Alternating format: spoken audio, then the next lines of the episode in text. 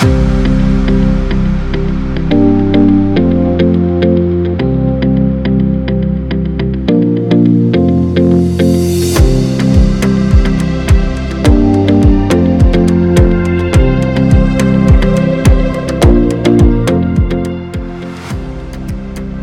לכם וברוכים הבאים לשומר סף מספר 110, ולפני שאנחנו מתחילים, בשורה חדשה ומשמחת, יש אה, רשת חדשה, קוראים לה פופוליטיקה, אה, כותבים כמו ששומעים, פופוליטיקה.קום, אה, רשת שבה אנשים יכולים להתבטא באופן חופשי, ולא רק זאת, אפשר גם לצבור כסף על כל פוסט שלכם, אם אתם נרשמים לאתר ומתחילים אה, לפרסם שם אה, פוסטים, יהיו לנו עוד פרטים על זה בפרקים הבאים. והערב יש לי הכבוד והעונג לארח, לארח את השופט אה, משה דרורי, סגן נשיא בית המשפט המחוזי בירושלים בדימוס. שלום משה. שלום וברכה. אזכיר רק בפתיחה שאתה כבר מלמד אה, כארבעה עשורים באותה אוניברסיטה שבה אני מלמד, אה, דיני משפחה וכן על המשפט החל ביהודה ושומרון, ואתה עוסק רבות גם במשפט העברי ובמקומו במשפט של ישראל. אה, אה, אז אתה מעורה בחיי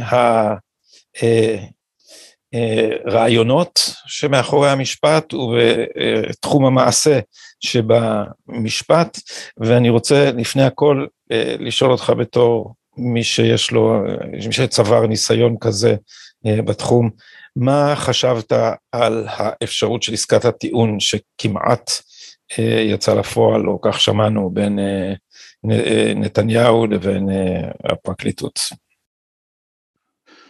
אני כמובן, אחרי שראיתי את, פסק, את כתב האישום ושמעתי את העדים וראיתי את הפרשנות של הפרשנים הרבים מצד זה ומצד זה, ברור לכל שהפרקליטות החליטה לסגת מעניין השוחד.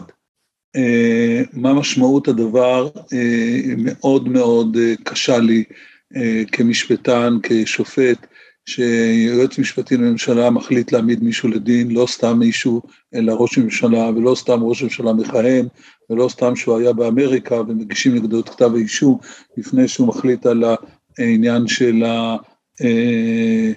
ריבונות ביהודה ושומרון, הנושא השני שמעניין אותי, והנה אחרי תשעה עדים מתוך שלוש מאות, בערך שלושה אחוז, אה, כבר מחליטים לחזור בהם מהאישום על השוחד. זה דבר שהוא אה, בעל משמעות עצומה. אבל, אבל חסידי ה... לא יודע, דוברי הפרקליטות בעיתונות, או אני לא יודע איך לקרוא להם, אה, כתבים המשמשים כדוברי הפרקליטות בעיתונות, אומרים, טוב, הם לא באמת ירדו מאישום השוחד, הם פשוט רצו לטובת הציבור אה, לסיים את המשפט הזה, ועל כן היו מוכנים לוותר. מה אתה אומר על הטענה הזאת? אני בכלל גם לא רואה איך, איך באישום הזה בכלל אפילו אפשר להכניס בעובדות את העניין של אה, הפרת אמון הציבור ואת המרמה והפרת אמונים. אבל ברור לכל שברגע שנופלת המילה שוחד, וזה צד אחד נותן וצד אחד מקבל, ואדם משתמש בשררה השלטונית שלו כדי לתת שוחד ולתת למישהו איזו הטבה שלטונית מרחיקת לכת ששווה כמה מיליארדים, זה דבר שהוא בלתי נסבל שעכשיו מדבר כזה יורדים.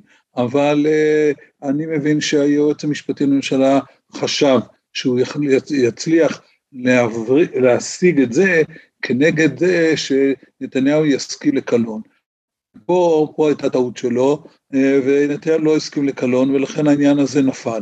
למה הוא, הסכים, למה הוא לא הסכים לקלון זה מובן מאליו, אבל למה הפרקליטות דרשה קלון, זה בעיניי חמור עוד יותר מאשר כל התיק מתחילתו עד סופו. קלון הוא לא עונש שמופיע בחוק. זה בית המשפט כתוצאה מעונש וכתוצאה מנסיבות קובע אם יש קלון או אין קלון. לסחור בקלון זה דבר שהוא בלתי נסבל, כנ"ל נעשה ככה בדרעי וככה נעשה בליצמן, זה אה, פלישה של הגוף התביעתי, היועץ המשפטי לממשלה הוא גם תובע כללי וגם יועץ משפטי לממשלה. הוא הצליח ליצור לעצמו אה, אה, תדמית שלמעשה הוא ממליך מלכים. בזה שהוא מחליט שיש קלון או אין קלון, הוא אה, אומר לבן אדם, אתה יותר לא תכהן, או אתה יותר לא תרוץ לבחירות, או אתה תרוץ לבחירות בשנה כזאת או בשנה כזאת. יותר מזה, היום אנחנו מקליטים את התוכנית בשעה, אה, בשעה תשע בערב, ב-1 ביוני, אה, סליחה, 1 בפברואר, א' באדר, ולפני, בחדשות, בשעה שמונה, שמעתי את הגברת שיר, חברת כנסת מטעם המפלגה של אה, סער, אומרת את הדברים הבאים, אני מצטט, ראינו שלא הצלחנו בקלון של שבע שנים, לכן אנחנו מוכרחים להאריך את הקלון ל-14 שנים. זה מה שהיא אומרת. זאת אומרת, ב- ב- בלשון ברורה וניצחת, אנחנו, יש לנו יריבים פוליטיים שאנחנו לא משתלטים עליהם. אנחנו רוצים להוציא אותם מהמשחק ל-14 שנים. זה המצב. אז האם היית אומר שכל משפט נתניהו הוא אה, בעצם מהלך פוליטי ולא, ולא באמת עניין אה, של חוק? אני, אני בתור שופט אני נזהר כי אני לא יכול לדעת מה בדיוק קרה, אבל אם אני רק אוסף את כל הנתונים ש, של, של העדים, ברור שזה לא יתנהל בדרך התקינה ולא ככה מנהלים אה, תיקים ולא ככה אה, אה, חוקרים עדים, ולא ככה חוקרים אנשים במשטרה, ולא ככה מאיימים עליהם, ולא ככה מביאים את המקורבת, אה, ולא ככה מביאים את האישה לבית מש... למשטרה, ולא ככה חוקרים אדם שיש לו פשפשים, באמת, דברים כאלה לא שיערו מאבותינו. אני חושב שאני לא הייתי נותן דבר כזה שיקרה, וברגע שדבר כזה בריל טיים, לא במשפט של נתניהו עכשיו, כאשר היה שופט המעצרים שומע מהמתלונן, ממר חפץ, שיש לו אה, אה, פשפשים, והדבר הזה היה ידוע בהליכי המעצר, אז היה צריך שופט המעצרים לבוא ולהגיד, אני מפסיק את העניין, אני רוצה לעשות חקירה, תוך יומיים אני רוצה לשמוע, אני רוצה למנות אה, רופא אובייקטיבי, אני רוצה שהרופא ידווח לי וכולי וכולי.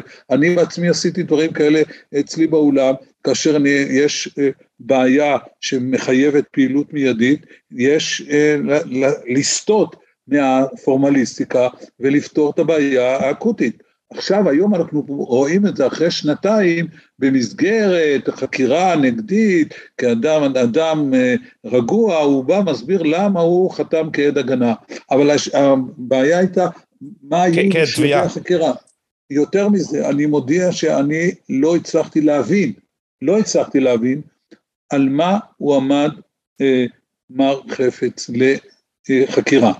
בגלל מה, מדוע נתנו לו הארכות מעצר עוד פעם ועוד פעם ועוד פעם.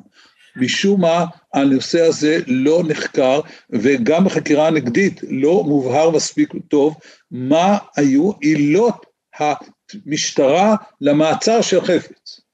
אה, תראה, אז בעיתונות, אה, ל, אה, לאנשים שהיו אמורים להיות כלבי השמירה של הדמוקרטיה והפכו במובן מסוים לכלבי התקיפה של הפרקליטות, התשובה מאוד ברורה, בין השאר כי הם לא מקפידים אה, להבהיר את הסוגיה המשפטית. יש אה, ראש ממשלה שבעיניהם הוא נוראי ומושחת, ולכן חוקרים את ניר אה, חפץ כדי שייתן את ראשו.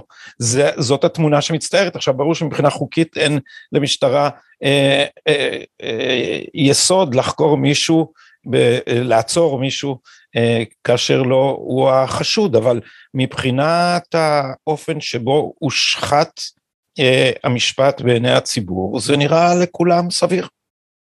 לא, לא, אני מציע ללכת לסדר הרגיל. אדם פלוני נעצר. יש בארץ 30 אלף איש נעצרים מדי שנה. קודם כל הוא בא בפני שופט שלום, וכתוב בטופס למה אדם נעצר. נעצר בגניבה, באונס, בשוד, ברצח, קודם כל צריכים לדעת מהו הבסיס של המעצר. ואז השופט קובע אם יש ראיות מספיקות להמשיך את המעצר, או שיש חשש של, uh, הוא יסכן את ה... ידליף את זה למקום אחר, ולכן uh, החקירה ת, תסוכל, ואחריו יש ערעור לבית המשפט המחוזי. לא ברור לי איזה ערעורים היו לבית המשפט המחוזי, ואיזה עילות מעצר היו, כי כאשר יש עילות מעצר, יש קוצבים ימים, כל פעם. המשטרה נותנת דוח, אומרת אני צריכה לחקור את המעצר, עילת המעצר היא אה, אה, שוחד, נגיד. אנחנו צריכים לחקור עד, עד, עד, עד 1, 2, 3, 4, בעוד ארבעה ימים אנחנו נבוא, נסיים את החקירה של העדים האלה, ונגיד לך אם אנחנו צריכים הארכת מעצר, או שסיימנו. ככה, ככה מתאם המשפט. הרי השופט הוא רוצה לוודא שהאדם הזה נמצא במעצר הכרחי, אם לא צריך לשחרר אותו הביתה. אבל אז איך הוא ייתן את ראשו של ראש הממשלה? אני, אני, אני מקשה עליך מצד, לא, מ, לא, מ, כ... מהצד שאינו משפטי, אני אומר את זה, בש... אני אומר את זה בהומור. כמובן ששופט השלום ושופט המחוזי, על פני הדברים היו צריכים לגל, לגל, להציג בפניהם תמונה של חקירה אותנטית. אז אני, אני עדיין שואל מהי החקירה האותנטית שהייתה שם, וגם למה היא הלכה כל כך הרבה זמן. אה, אני לא יודע אם ראית את הפרוטוקולים שנחשפו בחקירתו של, אה, את הפרוטוקולים שנחשפו אודות חקירתו של ארי הרו, אבל שם באופן אה, ממש ברור ומובן, החוקרים אמרו לארי הרו, תשמע, אתה הסתובבת עם נתניהו הרבה זמן, בטוח קרו דברים פליליים, כדאי לך להגיד לנו מה הם. זאת אומרת, לא שאלו על משהו קונקרטי, אלא לקחו אדם, יש מטרה, אה, כמו שאמר אה, מישהו שלא הצטיין במיוחד בהקפדה על הדין, אה, לבט ריבריה, לברנטי בריה, ראש הקג"ב של, של סטלין אמר הראה לי את האדם ואמצא לך את העבירה. האם לא ראינו כאן משהו דומה לזה? כשלוקחים נחקר ואומרים לו תביא לנו, תן לנו בבקשה לכלוך עבירה או משהו על האדם הזה שהצבענו עליו. אם באמת יש פרוטוקול כזה, אז זה חמור מאוד. אני יודע שלגבי האלוף עמידרור, גם כן, שאלו אותו, תספר לנו מה קורה בתוך הלשכה. אז הוא אמר, מה אתה, מה, אני לא מבין מה שאתם חוקרים אותי בכלל. זה, זה, אני, את זה אני ראיתי פעם, אבל להרו לא ראיתי. אני יש לנו היום התפוצצות מידע, כמות כזאת של מידע על המשפט הזה, שאם אדם רוצה לעשות בעיסוקיו הרגילים ולהמשיך לכתוב מאמרים וללמד באוניברסיטה, אז הוא לא יכול לשלוט בעניין הזה באופן אה, מוחלט. אז אני אומר רק דברים כלליים, אבל ברור לכל שזאת שיטת חקירה אסורה, ואני, קשה לי להאמין, אני לא רוצה להגיד מה היה קורה לא היה דבר כזה קורה באולם שלי. אני לא הייתי נותן לדבר כזה אה, לקרות. לא יכול להיות שיש מצב שבו יש, אה, אה, המעצר מוגדר למטרה מסוימת, צריך כך וכך ימים כדי לחקור עבר, עבירה מסוימת, העבירה הזו, אז ימים האלה עברו, העבירה הזו, הזאת נחקרה, ותסבירו לי למה אתם צריכים אותו ליותר. זהו. אה, והתערבותו המפתיעה, או אולי לא מפתיעה, של אה, אה, נשיא בית המשפט העליון בדימוס אהרן ברק בתיווך בעסקה הזאת. זה לא דבר מאוד מוזר? א', אתה רואה, אני נוגע בדבר, יש ניגוד עניינים.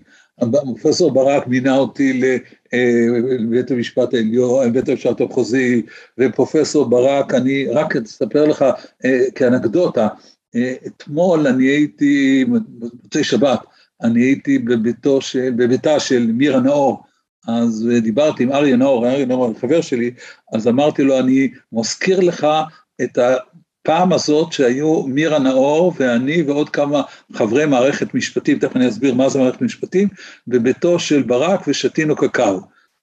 אשתו של ברק נתנו קקאו. אה, ברק חזר מהרווארד, והוא בהרווארד יש כתב עת משפטים ששמו הרווארד לא ריוויו, וחברי המערכת של העיתון הם אה, הסטודנטים. אתה יודע מי היה אה, יושב ראש המערכת בהיותו סטודנט? אובמה. כן. אובמה, אובמה. וקלינטון הייתה גם כן חברה בזה. להיות חבר מועצ, במועצת המשפטים, או כתב העת הזאת, זה נחשב אה, כבוד גדול, אה, לפחות בתקופה שלי היו, זה, רק העיתון הזה נוסד, אז במערכת היו אה, פרופסור שמעון שטרית, פרופסור רות גביזון, העורך היה מוטה קרמניצר, ומירה נאור ואני גם כן היינו. אה, ישבנו ושתינו קקאו, אז אני, בור ששתית ממנו קקאו לא תזרוק בו אבן. אז אני לא חושב שאני אה, אגיד דברים אה, רעים כרגע על פרופסור ברק, כל מה שאמרו בעיתון, אמרו יש לו שיקול כזה, שיקול כזה, פרופסור ברק היה אדם חכם מאוד, שהוא לימד משפטים ואנשים לא יודעים את זה, הוא בכלל לימד אותנו משפטים, תחום המשפט הפרטי ותחום המשפט המסחרי. הוא בכלל לא, לא עסק במשפט פלילי ולא עסק במשפט חוקתי, וכל הדברים האלה התגלו לו רק בהיותו יועץ משפטי לממשלה ובהיותו שופט, והוא כל הזמן באוניברסיטה שהוא נסע להרווארד, הוא, הוא עסק באמנה שעוסקת ב... אה, שטרות ושטרות מטען ודברים מהסוג הזה, יש בכלל בעולם אחר לגמרי, והוא היה מפורסם בתור פרופסור שהתקדם בדיני נזיקין ודיני חוזים, ושום דבר לא, לא העיד על ה-30-40 שנים האחרונות. האם היה גם סימן למה שהוא יעשה בעניין דיני חוזים, שהגיע עד כדי כך שאני מכיר אנשי עסקים רבים שפשוט לא מוכנים לעשות חוזים לפי הדין הישראלי? זה, זה באמת, זה, פה באמת הוא גלש בשנים הראשונות לכהונתו, הוא אה, התאהב בתורת הפרשנות.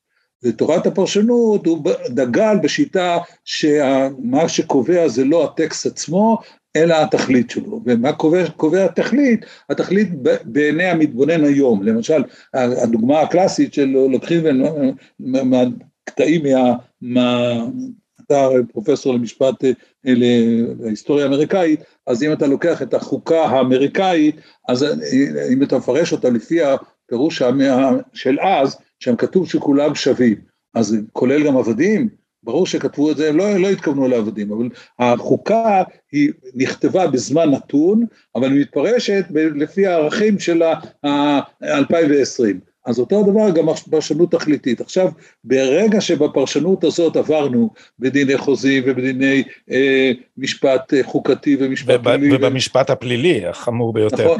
אבל תסביר לצופינו, מכיוון שלא לא כולם מכירים את הפרשה הזאת, מה זה אפרופים או אפרופים, אני אף פעם לא יודע איך מבטאים את זה, אז רק, רק בוא תסבר את אוזנינו בקשר למה שקרה שם, כדי שיבינו מה, מה הנזק שנגרם. אפרופים היה מצב שבו מדינת ישראל עשתה חוזה אה, עם קבלן, עם כל הקבלנים לצורך אה, העלייה ברוסיה. והחוזה לא נוסח טוב. ברור שאת הנושא הזה, בית משפט המחוזי, השופט טל, אה, פסק נגד המדינה, ברור שהמדינה פשוט טעתה ולא לא, לא צריך, לא, לא, לא חשוב הפרטים. בא ברק ואמר, אני חושב שצריך להסתכל מה מטרת החוזה, מה תכלית החוזה. תכלית החוזה שהקבלן יפסיד בעניין הזה, בנקודה הספציפית, כי זה כל כך מסובך, לא חשוב לפרטים.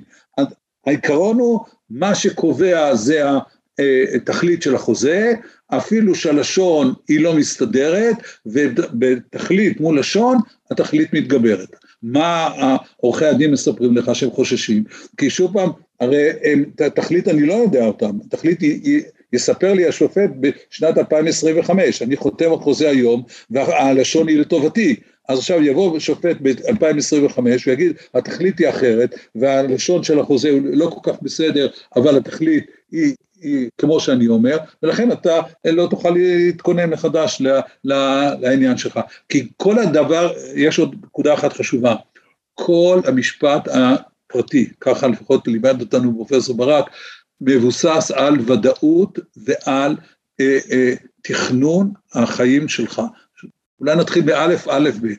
מה זה עולם המשפט? שיש לנו נורמות, ואתה צריך להיות בתוך הנורמות ולא מחוץ לנורמות. עכשיו יש לך נורמות פליליות ויש לך גם נורמות אזרחיות. אני מתכנן את חיי כך שאני אעשה פעולה חוקית ולכן אני חותם חוזה. אני מתכנן כך את חיי, שאני אעשה פעולה חוקית ואני לא אשלם מס. עכשיו, ברגע שמשנים לי את הכללים, אני נמצא במצב ש... ספיצ'לס, uh, מה אני יכול לעשות? אז מה אומרים לי? בגלל שיש לנו עיקרון על של uh, צדק ושוויון ותכלית הזהו, אני uh, מתגבר, הערכים האלה הם מטרתם אה, מטרת דיני החוזים היא להפעיל את הערכים האלה, והם מתגברים על החוזה הספציפי בין משה לבין יהושע. המשמעות בלשונה, בלשון שאינה משפטנית היא שהשופט יכול בעצם להתערב ולשנות את ההסכם בין אה, שני צדדים לפי מה שהוא חושב שהם היו אמורים להתכוון. זה דבר שאני מבין למה חבר שלי איש עסקים אמר לי אני, אני חותם רק על חוזים שכתוב בהם בחוזים עסקיים, שהדבר הזה יתברר בפני בית משפט בבריטניה. כי בית המשפט הישראלי זה קזינו, אני לא יכול, זה, כל שופט יפרש את מה אמורה להיות התכלית באופן אחר, ובעצם מה ש... הושמד פה זה הוודאות, נדמה לי שזה פסק הדין שבו הוא כתב שמילים אינן מבצרים שיש לחובשם באמצעות מילונים, אלא תכלית חיה או איזה מין מטאפורה כזאת שבסוף אומרת שאנחנו יכולים לפרש את החוזה גם בניגוד למילותיו המפורשות. עכשיו הדבר הזה יוצר מצב שהוא, תשמע, הוא מתחום הספרות ולא מתחום המשפט, זה 1984 של אורוול. אתה, מה זה, מה זה מדינה טוטליטרית? זה מדינה שבה אינך יודע yeah, באיזה מצב, באיזה מצב חוקי אתה נמצא ומה יחשב לך בדיעבד לעבירה. נדמה לי שבחוקה הסובייטית היה סעיף של 52 או 58 בחוקה של אה, סטלין שהיה מין סעיף קולבו כזה ש, אה, ששם נאמר שהוגדרה עבירה שזה קונטר-רבולוציוניות ומשהו, פעולה בניגוד לטובת המדינה. ועכשיו כל דבר יכול להיכנס לזה. גם אצלנו יש עבירה דומה של הפרת אמונים. הפ... כן, הפרת אמונים זה דבר ש... שפוליטיקאים לא יכולים לדעת מתי בדיעבד יאשימו אותה בזה. זה, זה, זה, זו קביעה נכונה? זה קריאה נכונה, ואפילו שישבו תשעה שופטים בפרשת שבס, שבס זה היה מנכ"ל משרד ראש הממשלה, כן, זה זה שאמר שהיה עוזרו של רבין.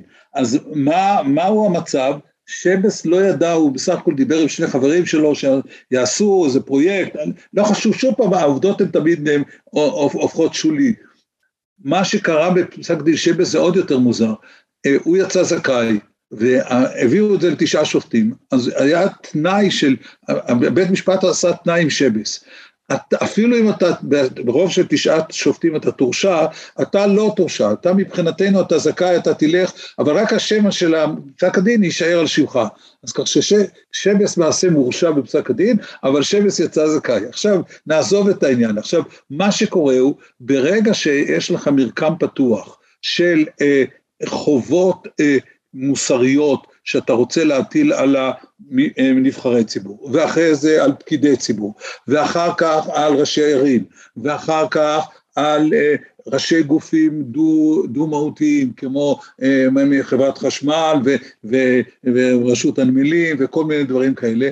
למעשה אתה פורס את אה, המשפט הציבורי להרבה מאוד גופים, אתה תחת הרשת הזאת, אז אתה שם את כל הנוגעים בדבר, ואתה אומר להם, דעו לכם, לכם יש עבירה מיוחדת שאין להם בני אדם רגילים, זאת עבירת הפרת אמונים. ובלחצן הזה אני יכול ללחוץ ולהתחיל להעמיד אתכם לדין. עכשיו, אנחנו לא יודעים מה יהיה התוצאות, יכול להיות שבסוף אתה תהיה זכאי, יכול להיות שהשופט לא יקבל את הפרשנות המרחיבה שלנו, אבל עצם העובדה שהאיש נמצא בסכנה של אה, העמדה לדין, זאת הבעיה.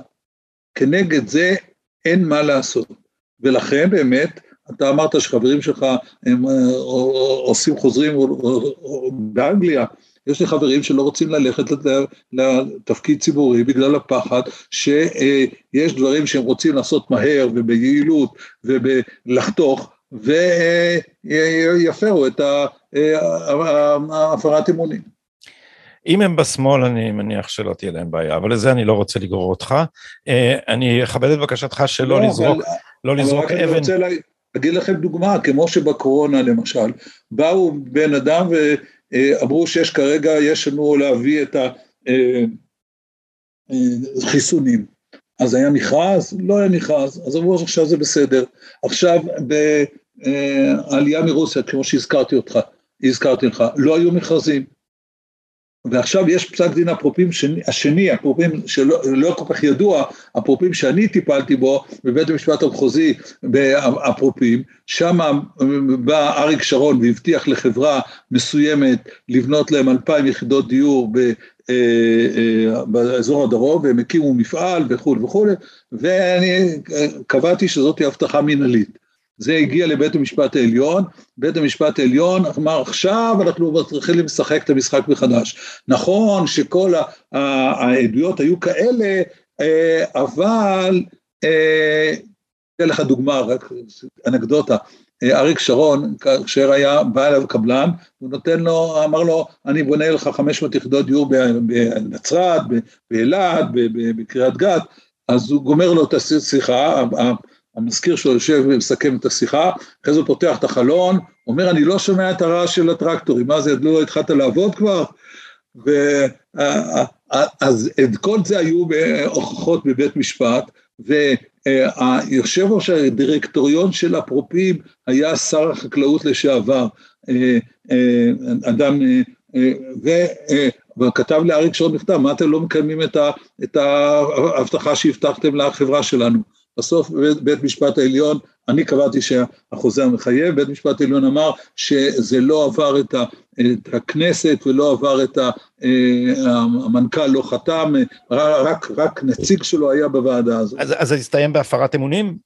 לא, זה הסתיים בהפרה יותר, יותר גדולה. בית המשפט העליון נתן, אמר שיש אה, אה, לא אה, חוזה מחייב, יש חוזה חלקי ומחזיר את זה לבית משפט לקבוע את התנאים כדי שיקבלו פיצוי. לא חשוב, שם זה לא היה משפט פלילי, זה היה משפט אזרחי. אבל רק אני רוצה להסביר לך שמשפטים, ברגע שיש לך רקמה פתוחה, אתה נותן שיקול דעת לאחרון ברשימה. האחרון ברשימה בסוף הוא השופט. אה, אמרת שאתה לא רוצה לזרוק אה, אבן לתוך השוקו של אהרון ברק, אני מחפש מקום שאליו אפשר לזרוק אבן בלי לפגוע בשוקו של אהרון ברק, שבעצם הציף את כל העולם. המשפט אה, כולו, אני קראתי לזה בספרי, התקפתו הפוסט מודרנית של אהרון ברק על שלטון החוק, אבל יש לזה לא רק עניינים תיאורטיים כמו תורת הפרשנות שבעצם הציבה את השופט מעל המחוקק, זה מה שקרה בפועל. בפועל השופט הפך למחוקק על, אה, ונדמה לי שזאת הייתה מטרתו של, של אהרון ברק, להעצים את בית המשפט כך שהוא יגבור על הרשות המחוקקת, אבל במקביל צמחה בישראל אנומליה משונה ביותר שנקראת היועץ המשפטי לממשלה. Oh. דוקטור אביחי מנדלבליט סיים את כהונתו רק אתמול, אולי תוכל לומר לנו מילה איך אתה רואה את הכהונה הזאת ואת המוסד הזה. פה, פה בכלל יש פה שינוי של ה-60 שנה האחרונות ואנשים לא שמו לב אליהם. ב-1962 קמה ועדה, קוראים לה ועדת אגרנט הראשונה, ועדה של משפטנים למנות, לתחם את גבולות סמכויות היועץ המשפטי לממשלה, כולם לא יודעים, היועץ המשפטי לממשלה היה אז גילנהאוזנר, לפני משפט אייכמן, והשר היה דוב יוסף, היה ביניהם מחלוקת. בסוף הם קבעו, אנשים לא יודעים את זה, ששר המשפטים יכול להתערב, ושר המשפטים יכול להגיד ליועץ המשפטי לממשלה מה לעשות, כאשר אם הממשלה למשל מחליטה, על זה אני רוצה לדבר עוד, נדבר על זה בזווית אחרת, נגיד המשטרה מחליטה הממשלה מחליטה לתת עדיפות היום למשפטי רצח. היועץ המשפטי לממשלה חייב ללכת לפי זה. היא מחליטה שאנחנו רוצים לטפל באונס, או אנחנו מחליטים לטפל בפשיעה של הערבים, של הבדואים. זה דירק, דירקטיבה של הממשלה ושל שר המשפטים, ולא השיקול דעת של היועץ המשפטי לממשלה. עכשיו, מה קרה? זה היה, היה הכלל הזה. אם אני, אם אני לא טועה בקשר לוועדת אגרנט, נשאלה בפירוש השאלה האם עצותיו של היועץ מחייבות, והתשובה נכון. של ועדת אגרנט הייתה לא, לא, לא נכון, מחייבות. נכון, כן. עכשיו, מה קרה? היה פעם הפרשה של ועדת, ועדת שמגר השנייה, לא שמגר, ועדת שמגר על רצח רבין, ועדת שמגר על היועץ המשפטי לממשלה, שבגלל זה הקימו את ועדת האיתור, שהיום אנחנו, היום אוכלים את, ה, את הפירות של ועדת האיתור, כן, כן. אז, ואז אמרו, היועץ המשפטי לממשלה מייצג את, המד... את, ה... את החוק בפני הממשלה, ו... אה, אה, אה, בדרך כלל דעתו היא משקפת את העמדה של היועץ המשפטי, של עמדת, עמדת החוק. ולאט לאט התחילו לעבור בשני מישורים במקביל, זה יתקדם לאט לאט. הדבר הראשון הוא שאסור לשר להופיע בפני הממשלה, אה, בפני בית המשפט העליון, אלא דרך היועץ המשפטי לממשלה, ואחר כך שדעתו היא הדעה המחייבת. אבל הדבר הזה מוזר, אנשים לא יודעים, אתה יודע מי היה היועץ המשפטי לממשלה שדחף לזה? זמיר.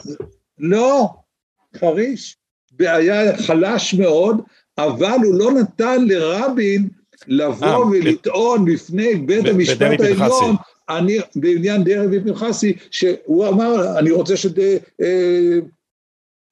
אה, ימשיך להיות בממשלה שלי. אז בסוף יצא שהיועץ המשפטי לממשלה אמר, ובית המשפט העליון קיבל את זה, שמה שקובע זה הצד הנורמטיבי של ראש הממשלה ולא הצד הפרסונלי, ולכן הצד הפרסונלי לא מחייב. ובסוף... יש, יש ראש הממשלה ויש ראש הממשלה המהותי. כן, יש נכון, נכון. האיש האינצנדנטלי שמת... שהוא במקרה משמש בתפקיד, אבל יש מוסד ראש הממשלה, תשמע, אני, התיאוריה שלי אומרת ככה, כשאהרון ברק רוצה לחסל משהו, הוא קורא להיפוכו מהותו. ואז אנחנו נלחמים על מהותו, שבעצם זה היפוכו, וכך מחסלים אותו. זוהי הדמוקרטיה המהותית וזוהי הפרשנות התכליתית. אותו דבר אפשר להגיד שהוא רוצה להרוס משהו, הוא קורא להיפוכו תכליתו. אבל הפטנט הזה מאפשר לשופט בעצם להסיר מן הדרך כל מה שנוגד את דעתו.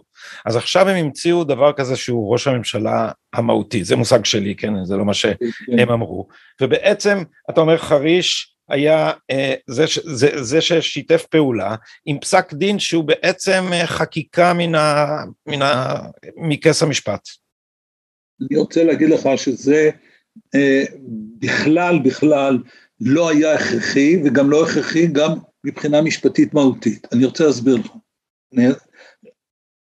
קדם לזה פסק דין אייזנברג. אייזנברג זה היה פרשה של איש השב"כ שח... אה, גינו סער, שהוא היה אה, אה, במשפט נפסו, ורצו למנות אותו מנכ"ל. לא היה לאיש עבירה פלילית, לא היה לאיש עבירה פלילית, אלא מה יהיה, זה אמון, ככה ברק אמר, אמון הציבור ייפגע אם אדם כזה יוכל לשמש כמנכ"ל אה, משרד ממשלתי. אחרי זה עברו שלב אחד פאזה לנבחרי הציבור, ועכשיו, ופה הם המציאו המצאה, המצאה שלא הייתה כמוה.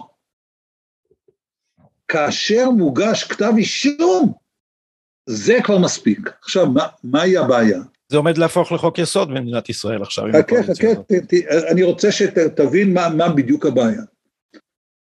במדינת ישראל, במשפט פלילי רגיל, מה, שמגישים כתב אישום, מה אפשר לעשות? אפשר לעשות או לעצור את האיש מעצר עד תום ההליכים, או להגביל אותו מן הארץ, זה הכל.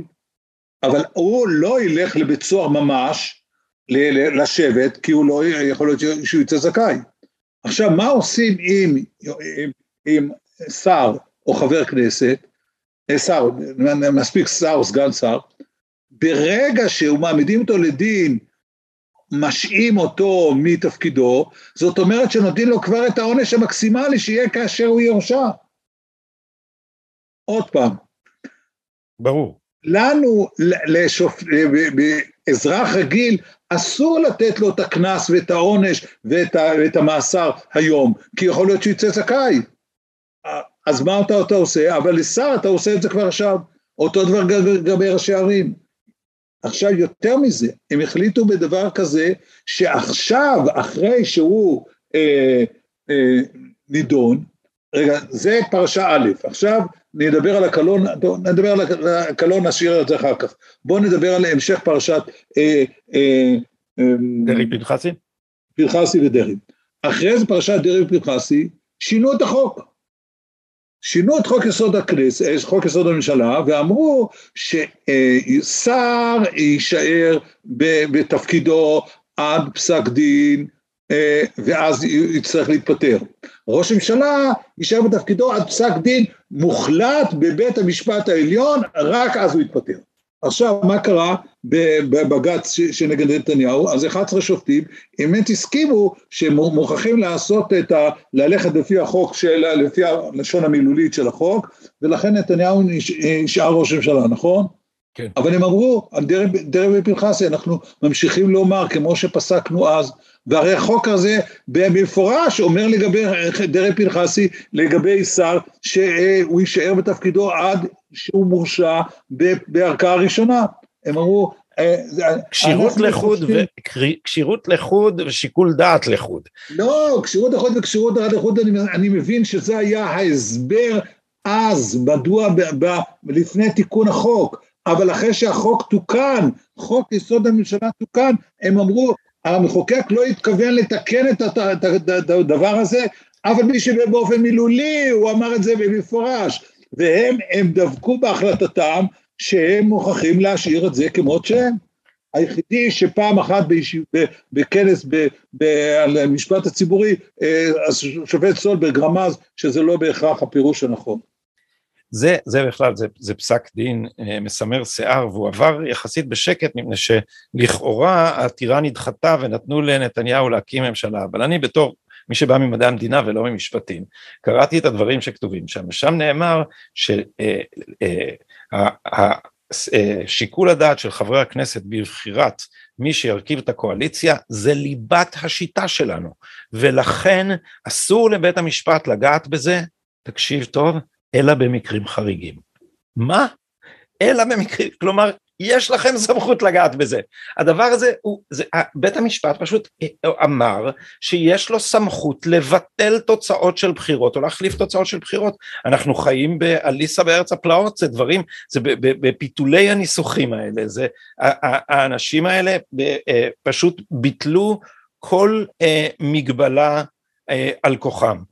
אה, הם, המשיכו בדרך הזאת לגבי חוק יסוד הלאום, שאני כתבתי על זה פסק דין, לא חשוב, אבל בחוק יסוד הלאום הם אמרו שאנחנו לא מתערבים בחוקי יסוד, אבל חוקי יסוד צריך להתפרש על פי חוקי היסוד האחרים שהם קודמים להם, ולכן במסגרת זאת אנחנו מצמצמים את, את, את, את הפונקציה של חוק יסוד הלאום, שלא יסתור את חוק יסוד כבוד האדם וחירותו.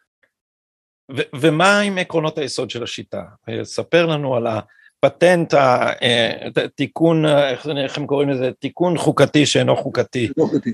זה אחד מהתעלומות המסתוריות שאין שום מקום שבו נמצא כתוב מהם עקרונות היסוד השיטה, אתה יודע עליהם רק בדיעבד אחרי שיינתן פסק דין, אתה תדע עליהם. זאת אומרת שבית המשפט... אני חושב שמספיק אה, אנשים של הפודקאסט שלך הם אנשים מאוד אינטליגנטים, אז הם יבינו את זה, מה שאני אומר, זה הכל.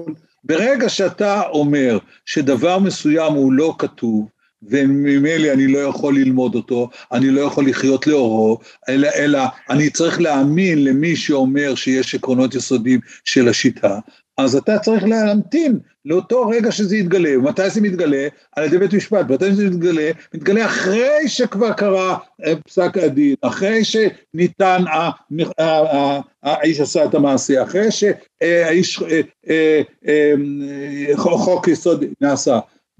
הרי משמעות הדבר היא שחוק יסוד חדש, שהוא לא מתקיים, לא מתיישב עם עקרונות יסוד של השיטה, עלול להתבטל, ואפילו היועץ המשפטי של הכנסת לא יכול לתת עצה למחוקק של הכנסת איך, לד... איך להתכונן ולעמוד בפני התעלומה הזאת, כי הדבר הזה בלתי ידוע עדיין, מה אתה רוצה? בעצם ב- בלשון הדיוטות בית המשפט לקח לעצמו את הסמכות לחוקק חוקה בלי להצהיר על כך. אני בתור, בתור איש היסטוריון שעושה גם במדעי המדינה כך אני, כך אני מבין את הדברים אבל הפלגנו בנושא הזה. רק אני רוצה להגיד לך אה, לפחות להסביר את זה הנימוק המרכזי של, שבפועל שאני שומע בגלל שיש ואקום במקום שאין אנשים, היה אתה איש. זה ההסבר האידיאולוגי של, המשפטנים, אנחנו עומדים מאחר, בינינו לבין התהום רק אנחנו נמצאים. אז אנחנו הולכים לה, לה, לה, לה, להציל את השיטה מעצמה. אה, להציל את השיטה מהאזרחים. זה תמיד כן. מאחורי הדבר הזה נכון, עומד נכון, הרעיון נכון. ש, של, ה, של האליטה האולטרה ליברלית שהדבר הכי מסוכן לדמוקרטיה זה האזרחים ולכן אנחנו תמיד צריכים להציל אותה מהאזרחים אבל הפסקתי אותך באמצע אה, תיאור מה שקרה עם מוסד היועץ המשפטי לממשלה אה, עברנו את ועדת אגרנט כן. הגענו עד חריש ועד נכון. זה ש... ש... אז, אז אחרי, אחרי זה עבר השלב שבו היועץ המשפטי לממשלה, וזה בשנים האחרונות, בייחוד אה, באחד מפסקי הדין האחרונים, מזוז, שהיה יועץ משפטי לממשלה, בתור שופט קבע את זה, הוא קבע שהיועץ המשפטי לממשלה משקף את החוק. עכשיו, ולכן אסור לסטות ממנו, ולכן אסור ל, ל, להגות במחשבות אפילו כנגד הדבר הזה. ומי שסוטה מעמדת היועץ המשפטי לממשלה, המשמעות הדבר היא שלא יגנו עליו בבג"ץ, ויותר מזה, היועץ המשפטי לממשלה לא יתיר להעלות הצעת חוק שסותרת את ה... ה איך, איך שהוא מבין את, ה, את, השיט, את השיטה. היחידי שפעם הצליח לעשות בעניין זה, זה אוחנה, שהוא אה, אה, פעם הביא איזה הצעת חוק ש, ש, שהיועץ המשפטי לממשלה אמר שהיא לא תעבור, ובכל אופן הם העבירו אותה. אה, אה, ההצעה הזאת לא עברה, אבל עצם העובדה ש, שהוא הסכים שמשרד המשפטים ידפיס במשרד המשפטים את הצעת החוק, זה כבר הפעם היחידה שדבר כזה נעשה. קריאת תיגר נוראית על הריבון, נכון, נכון, נכון. היועץ המשפטי לממשלה. אה. דרך אגב, היועץ המשפטי לממשלה, היום, אחד בפברואר, הוא נאם שוב פעם, והנאום האחרון שלו אני מבין, והוא אמר שהוא נלחם כמו אריה שלא יהיו יועץ, יועצים משפטיים במשרדי ממשלה אה, לא, לא מטעמו, ושוב פעם, זה המונופול של, ה, ה, המונופול של הדת המשפטית. אה, זה בטח, זה ה-DNA של העם היהודי, זה, ה, זה השלטון אה, המשפטנים. אה, הזכרת את השופט מזוז, התפיסה של השופט מזוז באשר לתפקידו של היועץ המשפטי לממשלה אה, התבררה לי באבחת חרב כשעמדה השאלה מול אה, ממשלה אה, בהנהגת נתניהו אבל יחד עם קואליציה עם, עם מפלגתו של אהוד ברק שהייתה אז נדמה לי המחנה הדמוקרטי. יכול להיות שאני מבלבל את השמות אבל עלתה הצעה לפצל את תפקיד היועץ המשפטי לממשלה, ומעל ראשו של ברק היו אה, תלויות פרשיות בנושא מימון בחירות, פרש, מה שנקרא פרשת העמותות, והפלא ופלא, כל מי שהיו תלויים מעליו תיקים הצביע נגד הצעת הפיצול שהיועץ המשפטי מני מזוז התנגד לה. אותו מני מזוז אמר זה, מש, זה ממש משפט מדהים, אני אצטט אותו, אני אצטט מהזיכרון אז אולי לא לגמרי מדויק, אבל הוא אמר שזה רעיון רע מאוד לפצל את uh, תפקיד היועץ המשפטי לממשלה לתביעה מצד אחד וייעוץ מצד שני, כי אז השרים יעשו מה שהם רוצים. עכשיו אתה קורא את הדבר הזה ואתה אומר, מה הוא בעצם אומר כאן? שהתוקף של העצות שאיש מקצוע נותן לממשלה שואב את כוחו לא מן התוכן, אלא מזה שביד השנייה הוא מחזיק חרב ויכול לפתוח נגדם בחקירות. אני, אין לי, אני לא מצליח לפרש את דבריו באופן אחר, ואם זה מה שהוא אמר, האם זה לא מסמר שיער? אה, אני מפנה אותך לסעיף 428 לחוק הפלילי, לסחיטה באיומים. say no more. אה, אבל בישראל אין מי שישמור על השומרים. יש פה, התבצעו לכאורה עבירות חמורות מאוד סביב חקירת ראש הממשלה, מסחיטת עדים, דברים שהזכרת, ועד הדלפות פליליות מתוך המערכת. אמ, ואין מי שייתן את הדין, ואין אפילו מי שיחקר.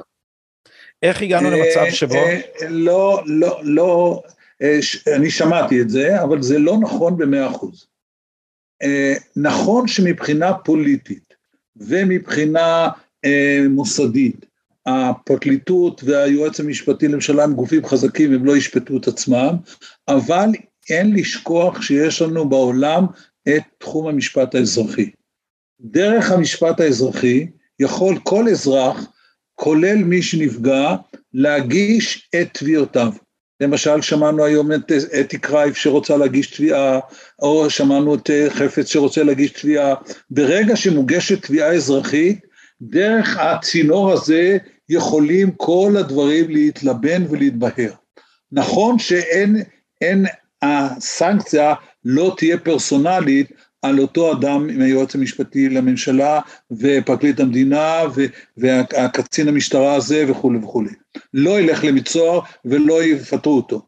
אבל אם יהיו מבול של תביעות כאלה, וכתוצאה מכך אנשים ילכו, ישלמו כסף, הדבר הזה ישפיע עליהם. אני אתן לך דוגמה, הדבר הזה אה, קרה בחודשים האחרונים בנושא איזוטרי מאוד, איזוטרי מאוד. גוף בשם חוננו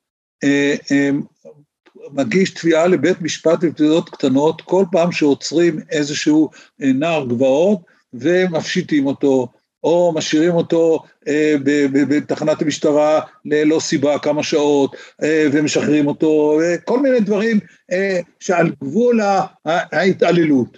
וכל פעם הם מגישים תלונות, פונים למח"ש, ולא עוזר להם, לא עוזר להם שום דבר.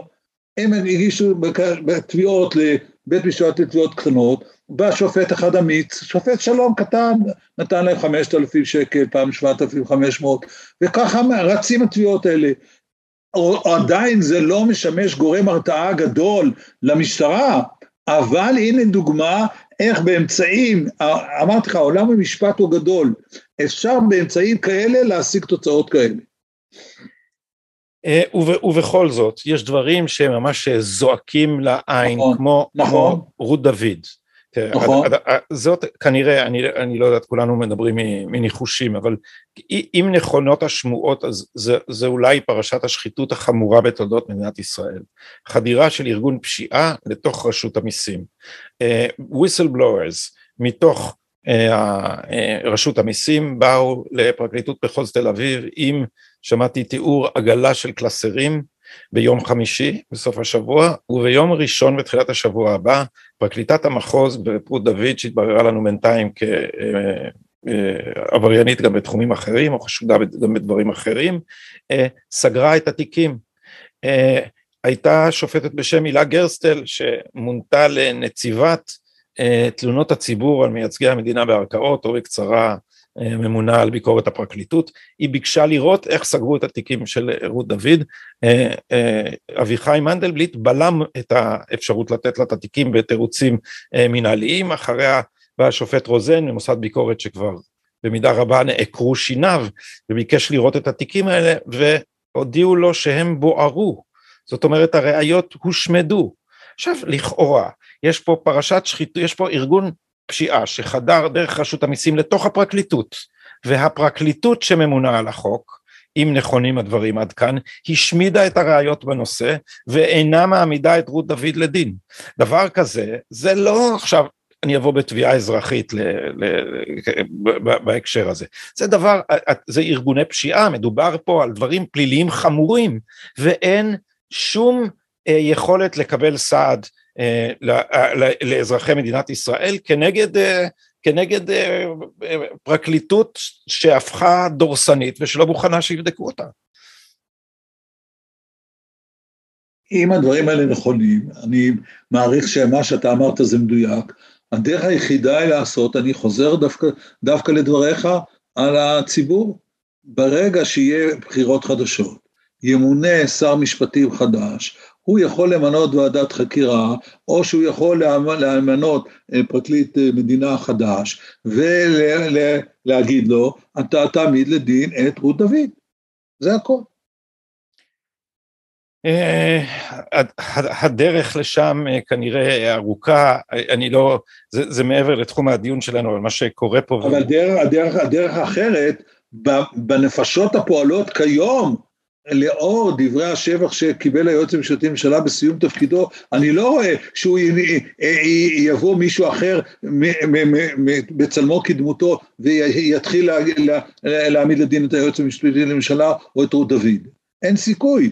רק אם רק תהיה מהפכה אה, בפרסונות בצורה של אה, דרך השר שהוא יכול למנות אה, זה הרי שוב פה קשור לוועדת האיתור שכבר רמזנו עליה, ברגע שהוא לא יהיה, יהיה ועדת איתור, אלא יועץ משפטי לממשלה ופרקליט המדינה ימונו על ידי שר המשפטים ויהיו עצמאים ולא יהיו כפופים לאותה אה, אה, קשר של הממסד המשפטי, אז הם יכולים לעשות מה שאפשר לעשות.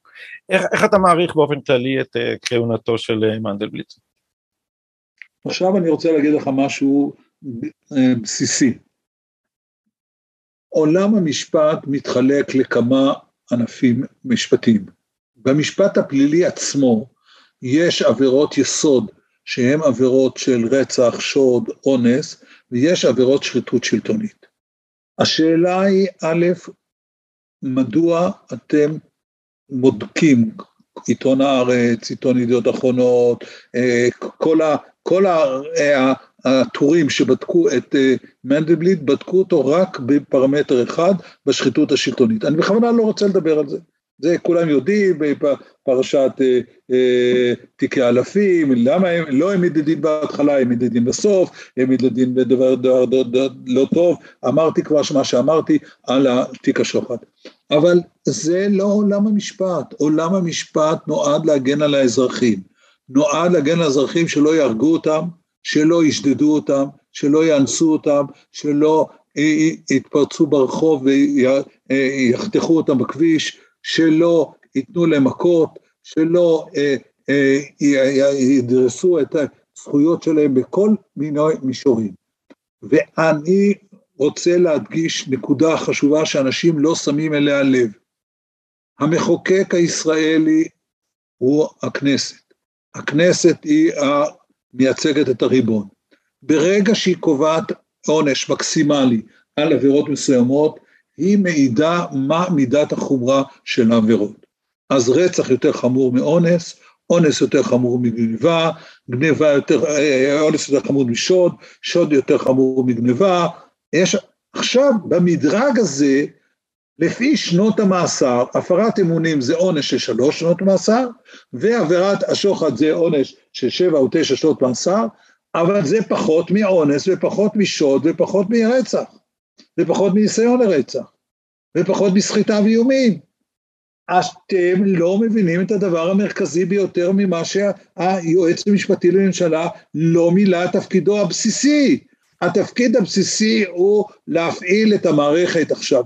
נכון, היו הישגים מאוד גדולים, בירושלים יש, מצאו איזה, אחרי עשרים שנה מישהו באמת אה, חשוד ברצח, ובדקו ב-DNA ומצאו את האנס אחרי עשרים שנה, יש, יש אה, הישגים גדולים, אבל לא נתנו לזה את הדגש, למה?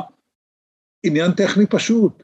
אם 200 איש או 50 איש חוקרים את נתניהו ב-443, לא יכולים לחקור את פרשת הסמים שמביאים מבלדר, מברזיל, שמכניס לארץ כך וכך קילו הירואין, שיכול להזיק לאלפי ילדים בבית ספר תיכון.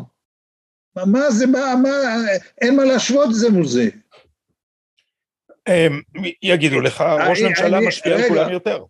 מה? לא נכון, זה לא נכון. גם אם ראש הממשלה היה, יקבל סיגרים ושמפניה, אה, לא ב-700 אלף, ב-7 מיליון, זה לא משפיע על הדבר הזה. לא הייתה טענה אפילו שמשפיעה, לא הייתה טענה. לא, אבל אה, שחיתות, אם הייתה שחיתות, היא דבר שיכול, שחיתות יכולה הרי למוטט כלכלה של מדינה. אני, אני, אני חושב ש...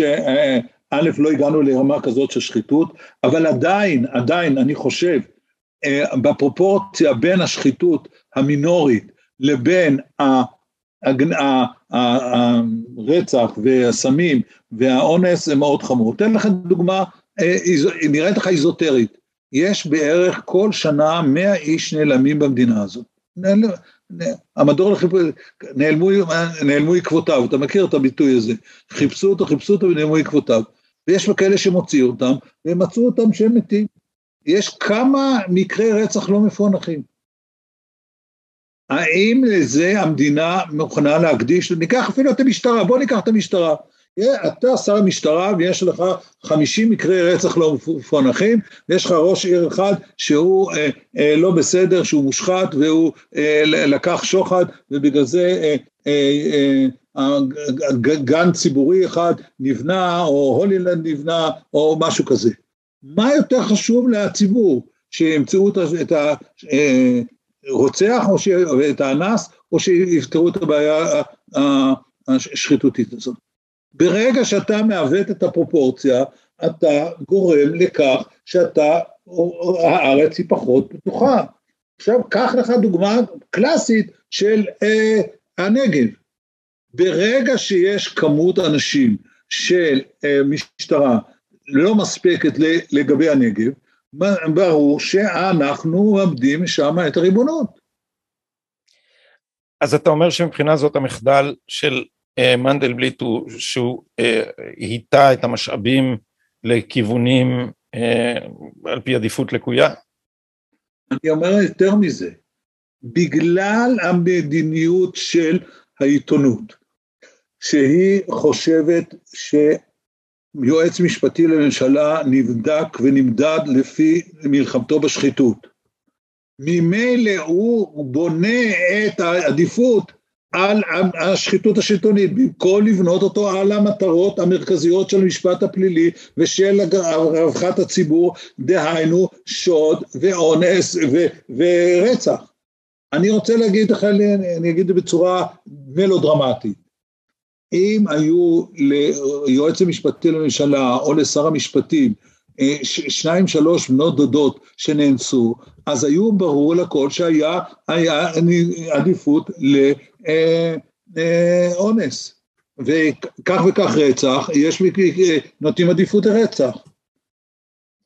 אני, אוזניים לא קולטות את זה, כמה עשרות מקרי רצח לא מפוענחים. זה בעיניך קל?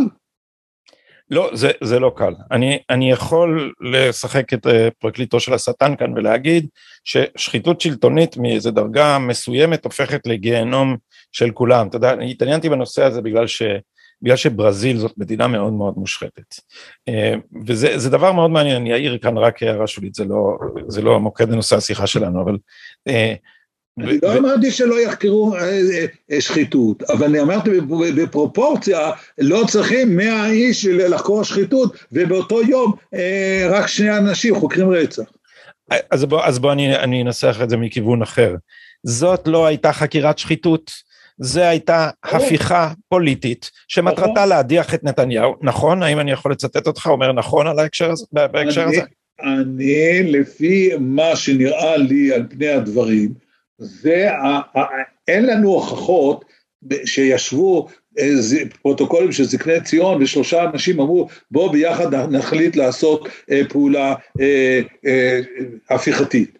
אבל עצם העובדה שהקצו לזה את המשאבים, עצם העובדה שבחרו בדרך הזאת, עצם העובדה שבחרו באמצעים האלה, מוכרח להיות, בהנחה שהם אנשים רציונליים, מוכרח להיות שהייתה איזו מטרה רציונלית מאחורי זה. והמטרה הרציונלית היא הדחת נתניהו. או, אז עכשיו, אה, אני, עכשיו אני אגיד משפט עכשיו, ואני אה, בטוח שתיתן שת, לי להגיד אותו עד הסוף. בסדר גמור. המצב, המצב הוא כזה, אני בצעירותי, אני הייתי בעורך דין פרטי, וחברים שלי בודדים היו אה, בפרקליטות. וכמה פעמים יצא לי לדבר איתם, ושאלתי אותם, מה זה, מה זה ההתלהבות הזאת? מה אתם חושבים שאתם, כל, ה, כל הצדק איתכם, אתם, אתם מדברים בביטחון וזה, אז הם אמרו לי את המשפט הבא, תשמע, אה, הייתה לנו פרקליטת המדינה בשם דורית בניש, והיא אמרה לנו את המשפט הבא, יש במדינה אה, צבא, כל הצבא כולו הוא יעיל, אבל חוץ מהצבא יש סיירת מטכ"ל. היא עומדת מעל הצבא, היא הכי טובה, היא מקדישה את כל הזמן לפעולות הכי אה, חשאיות והכי אמיצות, וצריך להיות לסיירת מטכ"ל, זה הלידינג של הצבא. מה הנמשל? הפרקליטות המדינה היא הסיירת המטכ"ל של המדינה. אנחנו נמצאים במצב שבו המדינה הולכת להתפרק. אנחנו אה, מוכרחים יש לכם מי, מי נלחם נגד הפירוק של המדינה? סיירת המטכ"ל. מי זה סיירת המטכ"ל? זאת הפרקליטות. עכשיו, הבעיה היא כזאת, שבהתחלה מספרים את זה באנקדוטה, ואחרי זה מספרים את זה בהשתלמות אה, אה, פרקליטים. לאט לאט זה מחלחל והופך להיות למצע הארגוני שלהם, ולאט לאט אפילו, שומו שמיים, אנשים מאמינים בזה.